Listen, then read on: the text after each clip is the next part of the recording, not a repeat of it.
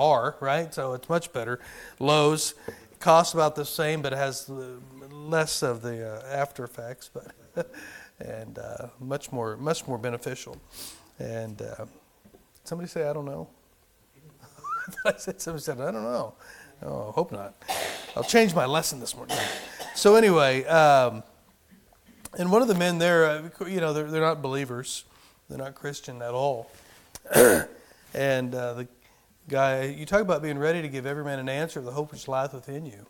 And uh, he said something about it being crazy, crazy what's going on. I said, I know. It's it's it's. I said, you know what you find out, Ron? God's always right. The Bible's right. You know, four thousand years ago, two thousand years ago, I mean, all of this stuff has been has been uh, predicted, and we're watching it all fall into place. Uh, I mean, now Russia and Iran, Gog Magog, I mean, you, the, uh, over in Ezekiel, are, are joining up a little bit here. We're sending more ships to the Middle East. Uh, I saw a thing this morning, early this morning, uh, that supposedly, supposedly our uh, one of the ships, our... Uh, Our troops were given uh, lobster and steak for dinner last night.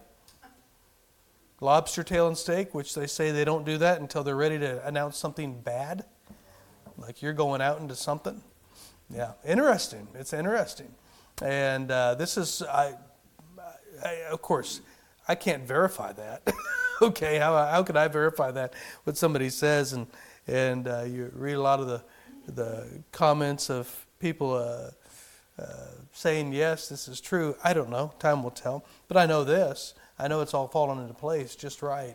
And uh, and I told I told uh, this guy, I said, boy, it's exciting. I said, it's just so exciting.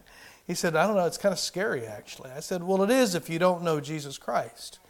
But if you know Jesus, it's not scary. It's exciting because um, very soon, I told you a few weeks ago, the uh, the uh, the image of of uh, that Nebuchadnezzar saw in his dream, and uh, all four of those empires have come and gone that were prophesied, right? The gold, what was that? That was the, the Babylonian Empire. That was Nebuchadnezzar. He was there.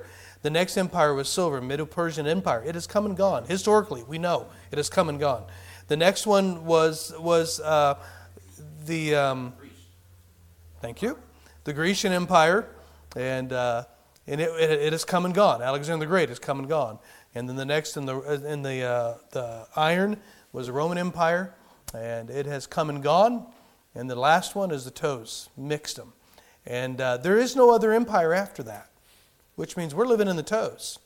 We're living at the very end of this. And what is it? It's going to be the revised the the the res, revised Roman Empire that that will come back again in a different form. We have ten toes and ten nations. You can look at the U N. I mean, there's all sorts of stuff going on there. It's really, really, really exciting. And uh, and the world is watching this. And you need to have an answer. You need to, you know, and what is the answer? It's Jesus Christ. It's been the same answer it's always been. Thankfully, the message hasn't changed. Amen. And uh, it's always been the Lord Jesus Christ. So, and uh, it's it's pretty exciting times. And uh, but when you watch when you watch it all going on, sometimes. Uh, you you got to be, uh, you know, it's a little, it can be nerve-wracking as well. And so um, we always have to be ready and uh, be uh, anchored in the Word of God. The people that get, that get nervous don't know the Bible, right? They don't know the Bible. They don't know the Lord Jesus Christ. And unfortunately, I think Christians can get a little nervous too because they just don't know their Bible. And uh, they need to, need to, you need to be in the book every day. You need to be a student of the Word of God. And uh, Jesus told the Jews, remember that one time he said, ye do err, not knowing the Scriptures nor the power of God. Same problem today, right? How many how many believers do not know the Word of God? And you can hear them.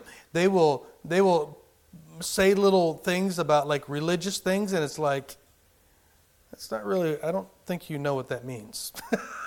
You've heard it said and you can spout it out, you know, and you say, it's like, I don't think you're a student of the Word of God. And we, everybody ought to be. We all, every child of God ought to be a theologian. I mean, we ought to be digging into the Word of God. Absolutely. That was the, that was the mark of the Bereans, right?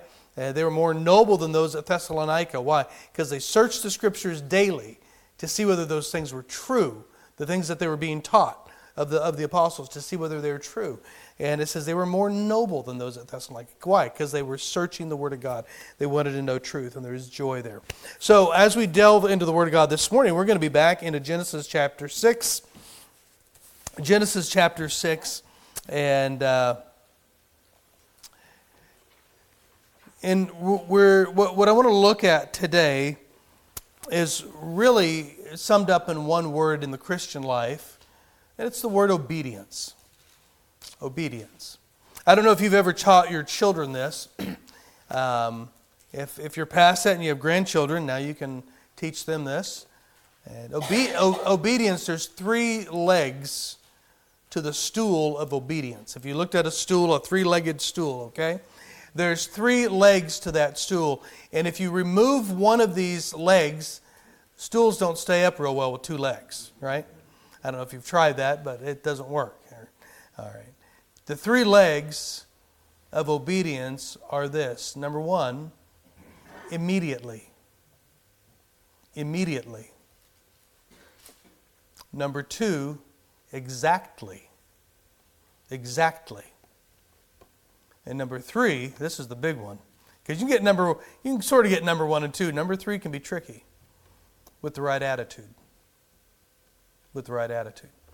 So, have you ever watched this? Those of you who have had children come in and out of your home, you've said, "Hey, take out the trash," and it gets taken out, but it's chucked halfway across the yard, right? The doors slam behind them, and they chuck it over to the wherever as close as they can get, and come slumping back in the house. Well, they did it immediately, and they somewhat did it exactly, but the attitude was totally off, right? And that wasn't it wasn't obedience. And so we go through this life with your children of saying, "No, you did this, but you still weren't obedient." Obedience has three things attached to it. And you can see it throughout the Word of God, how it plays itself out. And what I want to look at this morning is the life of, of Noah and the an, an obedient life seen in the life of Noah. He was an obedient person. We understand that. He was living in a day. I want to look at Noah today because he's living in a day like ours. He's living in a day when it seems like their deeds are evil continually. It seems like the, the thoughts of their heart, the Bible says, are only evil continually. And we're living in that day right now. And but what we know as a child of God is that obedience is necessary if we're going to live what we, what we would call a successful life uh, uh, for God. What, what is a, a successful life? Well, it's a life that is... Uh, that accomplishes what God intends you to accomplish. It's a life of, of abundance. It's a, of an abundant life, of a joyful life, of a peaceful life, of an active life, of a working life, of, of a life that sees uh, that sees the byproduct of the of the fruit of the Spirit in their life. That is that is a successful life. And the way you get there is through obedience. It's obedience. It's really that simple. You know, with the right spirit, with a willing heart, right? Obedience. And... Uh, And I want to see this here in the life of uh, of Moses, or Noah. Moses maybe another day, but Noah today. Uh, Genesis chapter six, you can turn there. We're very familiar with the passage. Genesis chapter six. The Bible says in verse one, when it came to pass... And it came to pass when men began to multiply on the face of the earth, that daughters were born unto them, that the sons of God saw the daughters of men, that they were fair, and they took them wives of all which they chose.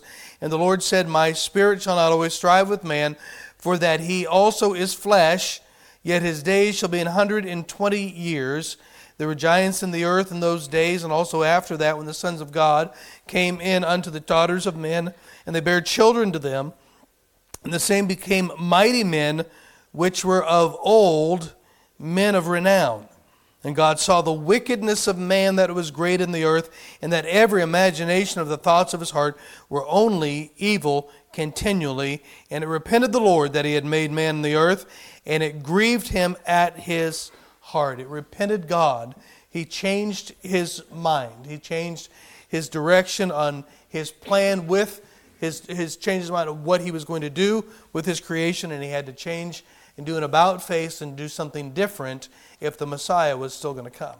And so uh, we saw this, so we looked at this just recently, but we're going to delve into this in the life of Noah today. Uh, let's pray real quick. Father, thank you for the word, and would you bless your word today? Would you teach us today by your Holy Spirit, and what you teach us today, would we apply it And we, would we go out of here being doers of your word, not hearers only? Would you help us to do that? And we thank you in Jesus' name. Amen. nineteen sixty-nine, who was on the planet in sixty-nine? All right, Chris, I didn't know you were that old. And so nineteen sixty, some don't even want to answer that. If you were married thirty-three years, you were on the planet in sixty-nine now. You might have been a year or two old, but barely. But uh, no. And uh, and uh, so sixty-nine, anybody know what big event happened in nineteen sixty-nine? Okay, that's a good one. I, I thought you might come up with something like that, Jim. Good job. Anything else happen in in the weather? How many remember what happened down in down in Texas and Mississippi and? Camille. Good job. Look at that. Hurricane Camille, nineteen sixty-nine, came ashore in the Gulf Coast, and uh, there was a story down there in uh, in Mississippi. I think it was like it was called like Christian Christian Pass or Pass Christian, Mississippi, something like that. And uh, they, they had been warning people to get out of the way. The, of course, they don't have the radar and technology we have today. But as the storm was getting closer and closer, they were noticing the hurricane was getting uh, larger and larger and more powerful. And they were going around evacuating people. And uh, there was this one sheriff who came up to this uh, pretty ritzy little area there in that area. Had They have, had a large three-story uh, uh, home there right on the coast, about two hundred fifty feet off the off the water. And they were having a hurricane party, and they were living it up in there and, they, and just having a big old party. And the sheriff showed up and he said, "You need to get out. The storm's really got larger. You all need to leave." And some of the words back to them were, uh, "We're not leaving. Uh, this is our property. We're not going anywhere. You can arrest us if you want us off here, but we're not leaving." And of course the sheriff wasn't going to do that. And he, he began to go through the through the crowd in the house that day and began to take names, just write down the names of everybody who was in that home. So he had a record of next of kin so he could call when they were gone. They kind of mocked him and kind of laughed at him about it all. And uh, and he, he left, and, and Camille came on onto the shore that night. About ten p.m. that night, scientists clocked Camille at two hundred five mile an hour winds. Nothing was left of that place. It was a foundation. twenty-some people died, were washed out into the ocean, I'm sure, and gone.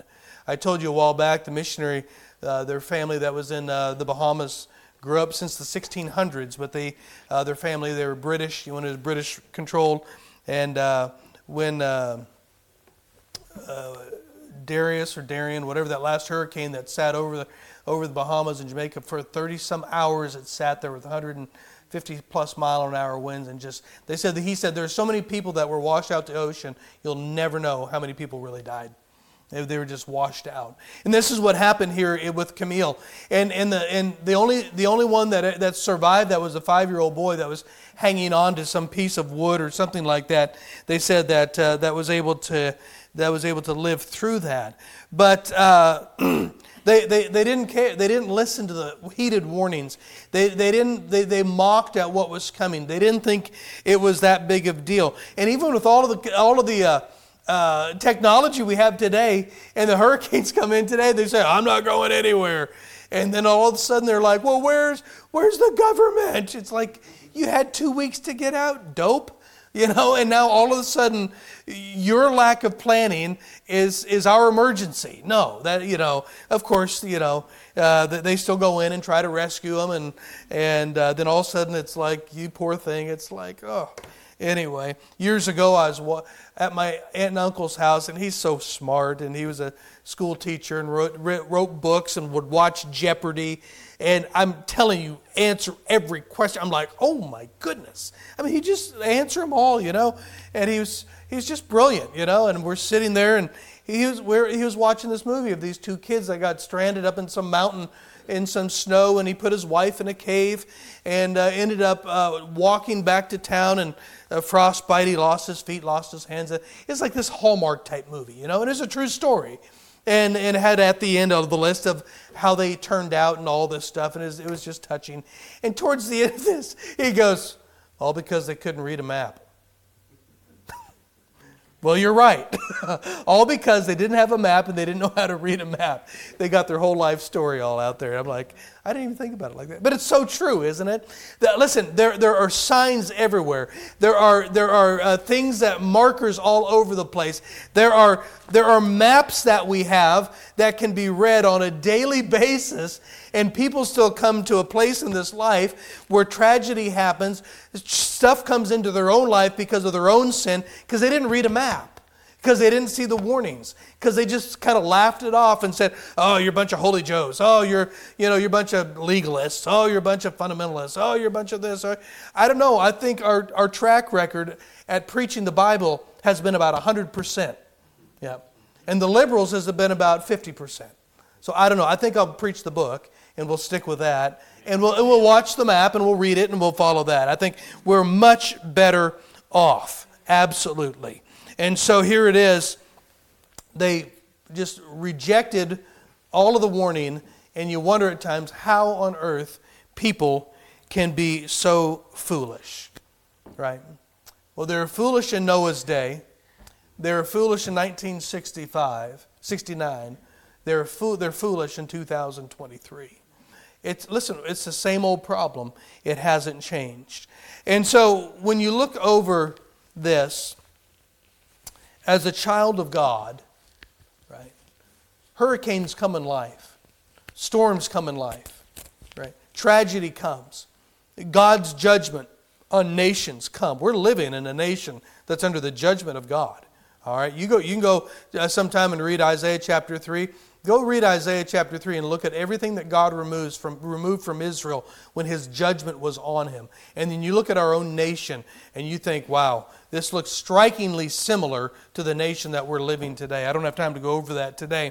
But when we look at this, as a, chi- as a child of God, right, while the world is falling apart, while, while the signs are everywhere, while the people's heart is evil only continually, right? While we're watching uh, impending doom and judgment, how are we supposed to live? Well, I see here in the in, in Noah's life, uh, we live a life of obedience, and I want to show you just a quick outline here of Noah's of Noah's life and how he got to be watch to to be used of God, right? To be a tool of God, to be a warning to a wicked nation. Do you know everyone in here, everyone in here is a tool of the Lord Jesus Christ to be a warning to the nation, to be a warning to the lost, to be a warning, to be a roadblock to those with red lights flashing saying, no, don't go past this, don't go past this, don't go past this, don't go past this. How many of you spent spent some of your young adult years with children warning them, don't go past this, don't go past this, don't go past this, and they went past it. And now what happens? You're spending the rest of your life helping them clean up the mess, right? Because they went past. They went past. This is our job. Did, did everybody listen to Noah? Listen, don't judge your effectiveness and your usefulness uh, to God based upon how people respond to you. Because if that were the case, Noah is a colossal failure, right? But but he's not. He was counted faithful in all that he was given to do. And so I want you. I want you to see this. First of all, Uh, in the life of Noah, Genesis chapter six, we read verses five and six. God saw the wickedness of man that was great in the earth. So there was a reason for the journey that Noah was about to go on. God called out Noah for this job. He called him out for a purpose because there was a reason. Why? Because the hearts of men were corrupt. And because the lives of man were corrupt. Notice the progression in Genesis chapter six. I, I, I said it just not to maybe a week ago or so. I'm setting aside all of the all of the all of the, the whatever you want to delve into, Nephilims and all of these things, and you know, did angels really uh, procreate with humans and all of this stuff? I'm not. That's not even. Uh, I don't believe that's here at all. But even if somebody wants to believe that, that's not even the point. I want to show you the progression here. In chapter six and verse one, you have two distinct lines of people. One that is called the sons of God, the other that are called the daughters of men. They're different. They're two separate lines. But time you get down to chapter verse six, those lines are so blurred and interwoven that the entire world is corrupt and wicked, right? Can I tell you, we're getting there today. Uh, we were out knocking doors yesterday. I had a great, great day yesterday knocking doors, and I had a long conversation with this one young guy. And uh, it, it, this this actually came this actually came up actually, and uh, and that that the the meshing of these two lines of of what I believe the sons of God, the sons of the line of Seth. Right, the godly line, and the daughters of men, uh, a, a wicked, ungodly line. Okay, and and uh, I said eventually it got to the place of, of meshing to where you couldn't tell the difference, and we're there today. They're they're, they're there today. I talked to a young man uh, before this young man yesterday, another one uh, who uh, had a salvation testimony and said he grew up in church. But friend, if you looked at him. If you looked at the lifestyle, not just the outward looks, if you look what they, how they lived, and he even said, "Yeah, I know, I, I don't, I don't look like a Christian." Isn't it amazing they say that? How quickly they'll say that, right? And uh, what what is going on? The world and believers are becoming so intermeshed that you cannot tell the difference. Not only just how they look, but the way they talk, and the way they act, and the things they go to, and the things they entertain themselves with, right? It's just an unbelievable thing to watch, to stay up with. Well, just don't you love technology? It's wonderful. Yeah, I, I've said this. Technology is so rude. Have you ever noticed? You could be talking to somebody and your phone rings and you pick it up. It's like if you were talking to somebody, and somebody walked in and started talking, you would be like, "What are you doing? Get out of here!" Anyway, so thanks for that illustration. Appreciate that. That works. But. Uh, No, but those who claim the name of Christ, there's like no difference in their life anymore. The world is becoming so intermeshed with the lives of believers. We're the weirdos. We're the crazies. Which like seventy-five years, fifty, okay, thirty years ago, we weren't as wacko as we are today, right? A hundred years ago, most of us would be thought of as worldly and carnal. Absolutely. Yeah. What am I saying? We're just we're living in the day of Noah. This is the reason why God called Noah out for this job. Because the day he was living in was so bad that God's like, okay, here I'm getting ready to shift into gear two with the, my other plan, which is to wipe the humanity off the map, and we're going to start over with another family, and we're going to continue so that the Messiah may still come. And uh, thank thank the Lord for that grace. They were corrupt in their heart. They were corrupt in their lives. This is why the journey was happening. But secondly, the readiness for the journey. Moses had to, or why do I keep saying that? Noah had to be ready for the journey. Can I tell you this? God chose Moses, Noah. Tell you what. God chose Noah. Here's what I'm going to do. Ready for that? I'm writing up here, Noah, Noah, dope, Noah, my nephew, that's my nephew's, now I'll remember. God chose, God chose no, Noah, yeah, right? Why did he choose Noah? Because of his relationship, watch, he already had with God. Do you know why so many believers go through their life never being used of God? Because their life isn't usable. Their life isn't usable. What do you mean? It's full of sin. It, it, it's, it's full of just worldliness. Wait, it's a life that doesn't have a heart and a desire to be close to the Lord. Notice what it says, what, what it says here at Noah, of Noah, verse eight. But Noah found grace in the eyes of the Lord. Remember what I said that means? Noah found grace in that. Not that, not that God, God looked on Noah and said, "Oh, I, I'm going to pull you out of this." Right? That not, not because of that. It was because, because Noah, watch, found grace in the eyes of the Lord. He found what he was looking for. He was searching after God. He was seeking after God. He desired to have a relationship with God. He desired to know God. And you know what happens? He found it. He found that grace he was looking for. He found the Lord Jesus Christ. Jesus said, "Taste and see that the Lord is good," right? Uh, you know, uh, whosoever will may come. The Spirit and the bride say, come over in Revelation. What is it's the invitation is always to come to God. He says, draw nigh unto God and he will draw nigh unto you. Watch, you and I have the first step, but whenever we make this first step, God always promises he will make the next step towards us. And it's not God here and us doing this, right? It is the prodigal son, right? He saw the son was already coming a far way off and the father ran to meet him. Draw nigh unto God. He will draw nigh unto you. This is what Noah did. Noah found grace in the eyes of the Lord. He desired God. And because of this, all right, because of this, God said, I'm using you. I'm using you. Okay, you could be a smart aleck and say, well, who else was he going to use? Right? Yeah.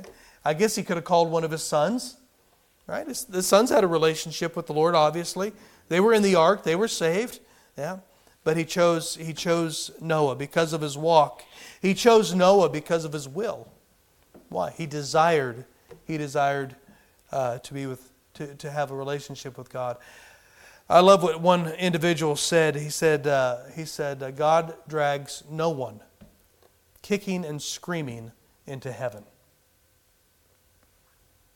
Friend, you don't have to have a relationship with the God of heaven. You don't. You say, well, that's not fair because I know the end of it is hell. Well, yeah. All of life, all of creation is, is uh, action and reaction, cause and consequence, right? Everything we do in life is causal, right? Causation. And uh, listen, if if if you don't want God, what is left besides God, right? It's it's our choice. So Noah was ready to be used of God in a wicked generation. Because, because he already had a heart and a desire for God. No, you find out, and some of you who have pastored, Brother Brother Healy, you find this out. God God pulls. It seems like God calls those people into ministry who were already busy. They were already busy.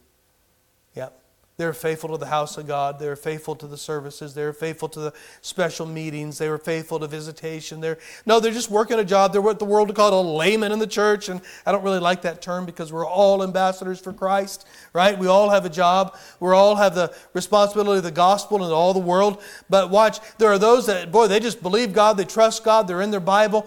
They're, they're a student of the Word of God. They're, they're, they're people of prayer. You have prayer meeting, they show up. You have visitation, they show up. You have services, they show up. up. I mean, they talk to people on the job site or, or where the, the office or wherever they're working. I mean, they are busy about the things of God because they want to be. And you'll find out, God will say, okay, I want you to do this. Right? I've never seen God call anybody who is lazy and had no desire for him. Yeah.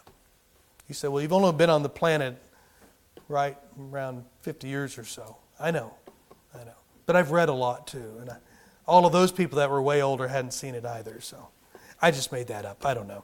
Maybe. No. But you do hear it, don't you? And you do see it in your own experience, don't you? Yeah. Why did God choose Noah? Why did he use him in such a mighty way in such a wicked land? Uh, because he was ready to be used. Yeah. I know this is Sunday school. I'm not supposed to be preaching too much. But uh, how ready are you to be used of God? How? What do you, what do you mean? What do you mean by that? Yeah. How skillful are you with the Word of God? When somebody has a question, you can actually answer it.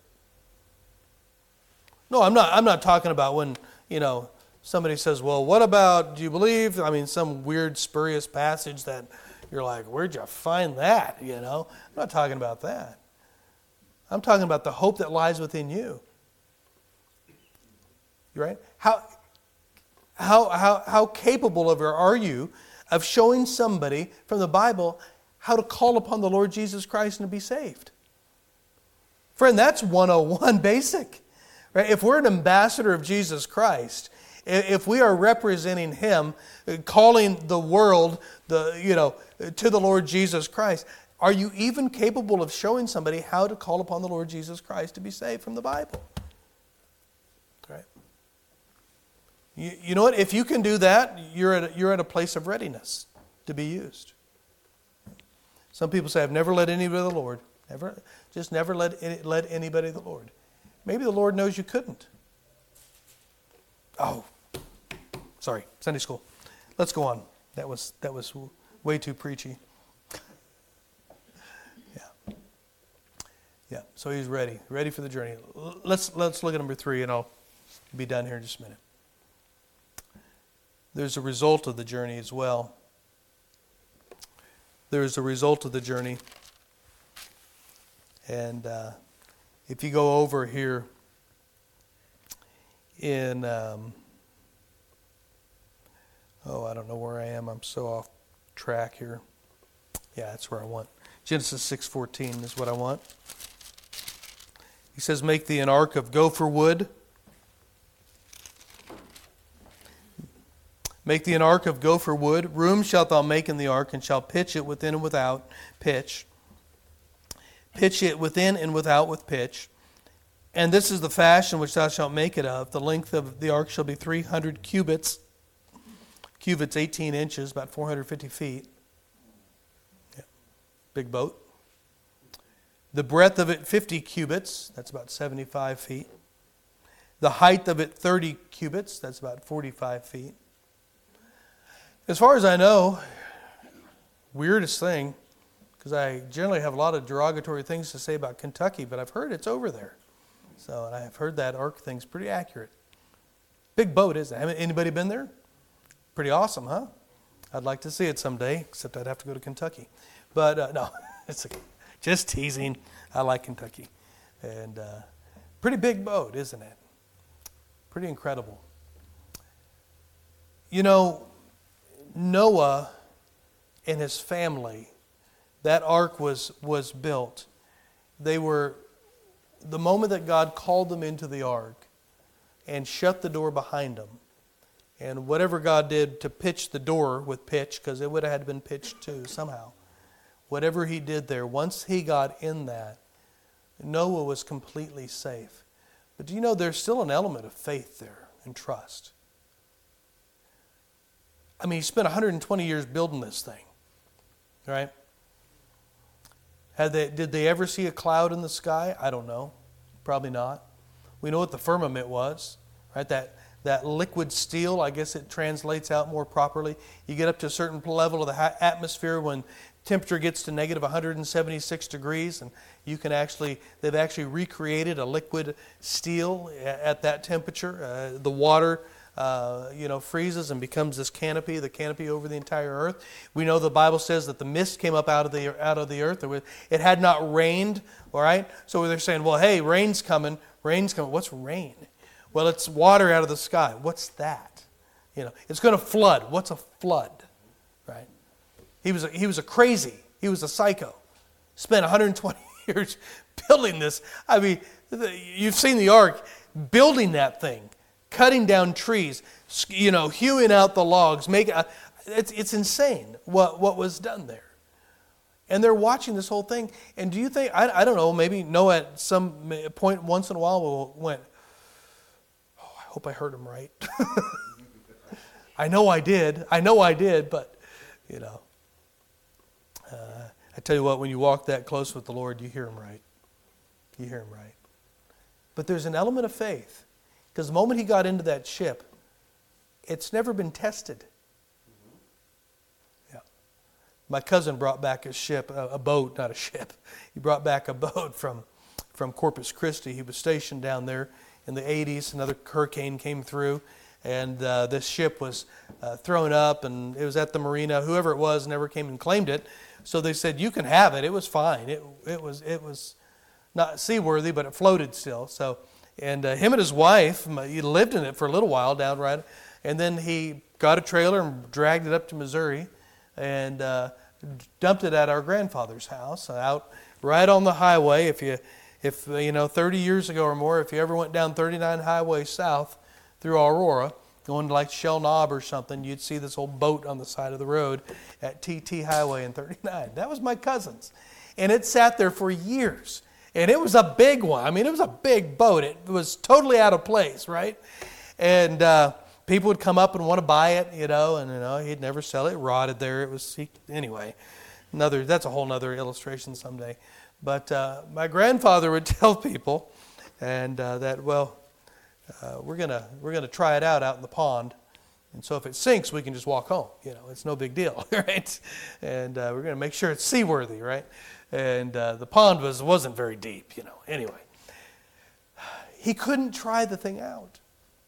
When that rain started and everything was coming down, listen, he had to, he was, he was there, it was all about faith. It was trusting God. The water came up, the fountains of the deep opened up. I mean, they scientists are finding out there's so much water under the crust of the earth. It's insane. All of that came up, raised dry, I mean, it came up, and listen, he was safe in the ark. He was secure in the ark. He wasn't going anywhere. What are the results of this? What are the results of Noah's journey of walking by faith with God and a life of obedience? What was the what was the result of it? Safety and security. Yeah. Isn't that funny? That's what the world wants. Safety and security. And you know what? The longer you live, you realize, I'm not really good at that. I can have wait, I can have an element of it, and then all of a sudden you get to a certain age and you realize, oh, I don't have control over that anymore. Safety and security. Now I'm going to have to depend on other people. And you realize how how frail you really are. Yeah. here's the here's the here's the outcome of the journey. Safety and security. Yeah. You know what's going to happen very soon? The trumpet's going to sound. The Lord Jesus Christ is coming. We're going to meet him in the air. And so shall we ever be with the with the, with the Lord in the air. And listen, uh, uh, what we have been preaching, what we have been teaching, what we've been telling people, what we've been warning, it's coming to pass. It's coming to pass. And listen, if you and I are going to live in safety and security in this and through this, it's going to be because of a life of obedience to the Lord Jesus Christ. It's going to be because the very first line of obedience was what? Faith and trust in the finished work of Christ. First line of obedience, right? Trusting Jesus, putting your faith and trust in Him, uh, being born again of the Spirit of God. And so it was preservation of the people. It was preservation of the faith. Notice this also is preservation of the gospel. What was Noah doing? He was preaching the Word of God. Right? He was preaching the Word of God. And we know this, the ark is a picture of salvation. It's a picture of salvation. It's a picture of the Lord Jesus Christ. If you're in Christ today, you are safe and you are secure. Watch, no matter what the fountains of the deep are doing, no matter what the rain is coming down, no matter what is happening around you, if you're in the ark, you're safe. You're safe. Yeah. There is a reason for the journey. He was ready for the journey, and there are the results of his journey. And uh, safety and security. And you know what could have been the results? There also there were there there are also results that could have been, could have been, which whosoever shall call upon the name of the Lord shall be saved. There are those that were watching this that could have gone into the ark with him, and there are many at the end of this life that could have come into the Lord Jesus Christ but refused to. They refused to. And the moment that door closes, it's open. Listen, your door is going to close someday. It's it's either going to close in death or it's going to close in the rapture of the saints, the catching away of the saints. And once that door closes, it's done. You'll say, well, I'll get saved in the tribulation. I hate to tell you this. If you've heard a clear presentation of the gospel, if you've heard the gospel preached, and you know what, and you know that, the Bible says, Second Thessalonians chapter two, that he'll give us give, give you over to a strong delusion that you'll be a, believe a lie and you cannot be saved. Why? Number one, you've already rejected the gospel. Number two, that wouldn't be faith anyway. You'd be going in by sight. Nobody goes in by sight. We all go in by faith. So it's another. I'm going to give you another warning. You may be listening online or you might be here. Another warning today. There's judgment coming. The Lord Jesus Christ is coming back. Are you ready? Are you ready? Christian, are you living? Are, are you are you walking the journey? Are, listen, are you living in such a closeness to God that at any time He could choose you like He wants to and to use you as a warning, as a warning to the world around of the judgment that's coming? May God help us to be ready. Live a life, and what is it? Just a life of obedience. May God help us to live a life, a life of obedience. Father, thank you for your word this morning. And we pray you'd continue to teach us as we uh, take this word and go home with it and throughout the week, and that your Holy Spirit would bring it back to our mind and do a work in our hearts with it. We thank you in Jesus' name. Amen.